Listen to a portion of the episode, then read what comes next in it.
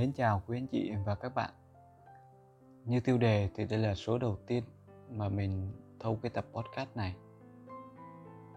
Lý do mà mình lập kênh podcast là bởi vì mình muốn luyện thêm kỹ năng về nói chuyện, Kỹ năng về kể chuyện. Đối với mình thì podcast là một định dạng nó đơn giản nhất có thể giúp mình rèn luyện kỹ năng nói cho nó lưu loát hơn trước đây thì mình từng học về social media và mình biết được rằng podcast là nền tảng đơn giản nhất. Nó đơn giản hơn rất nhiều so với hình ảnh hay là video. Và một trong những động lực khiến mình làm podcast tới từ một người chú.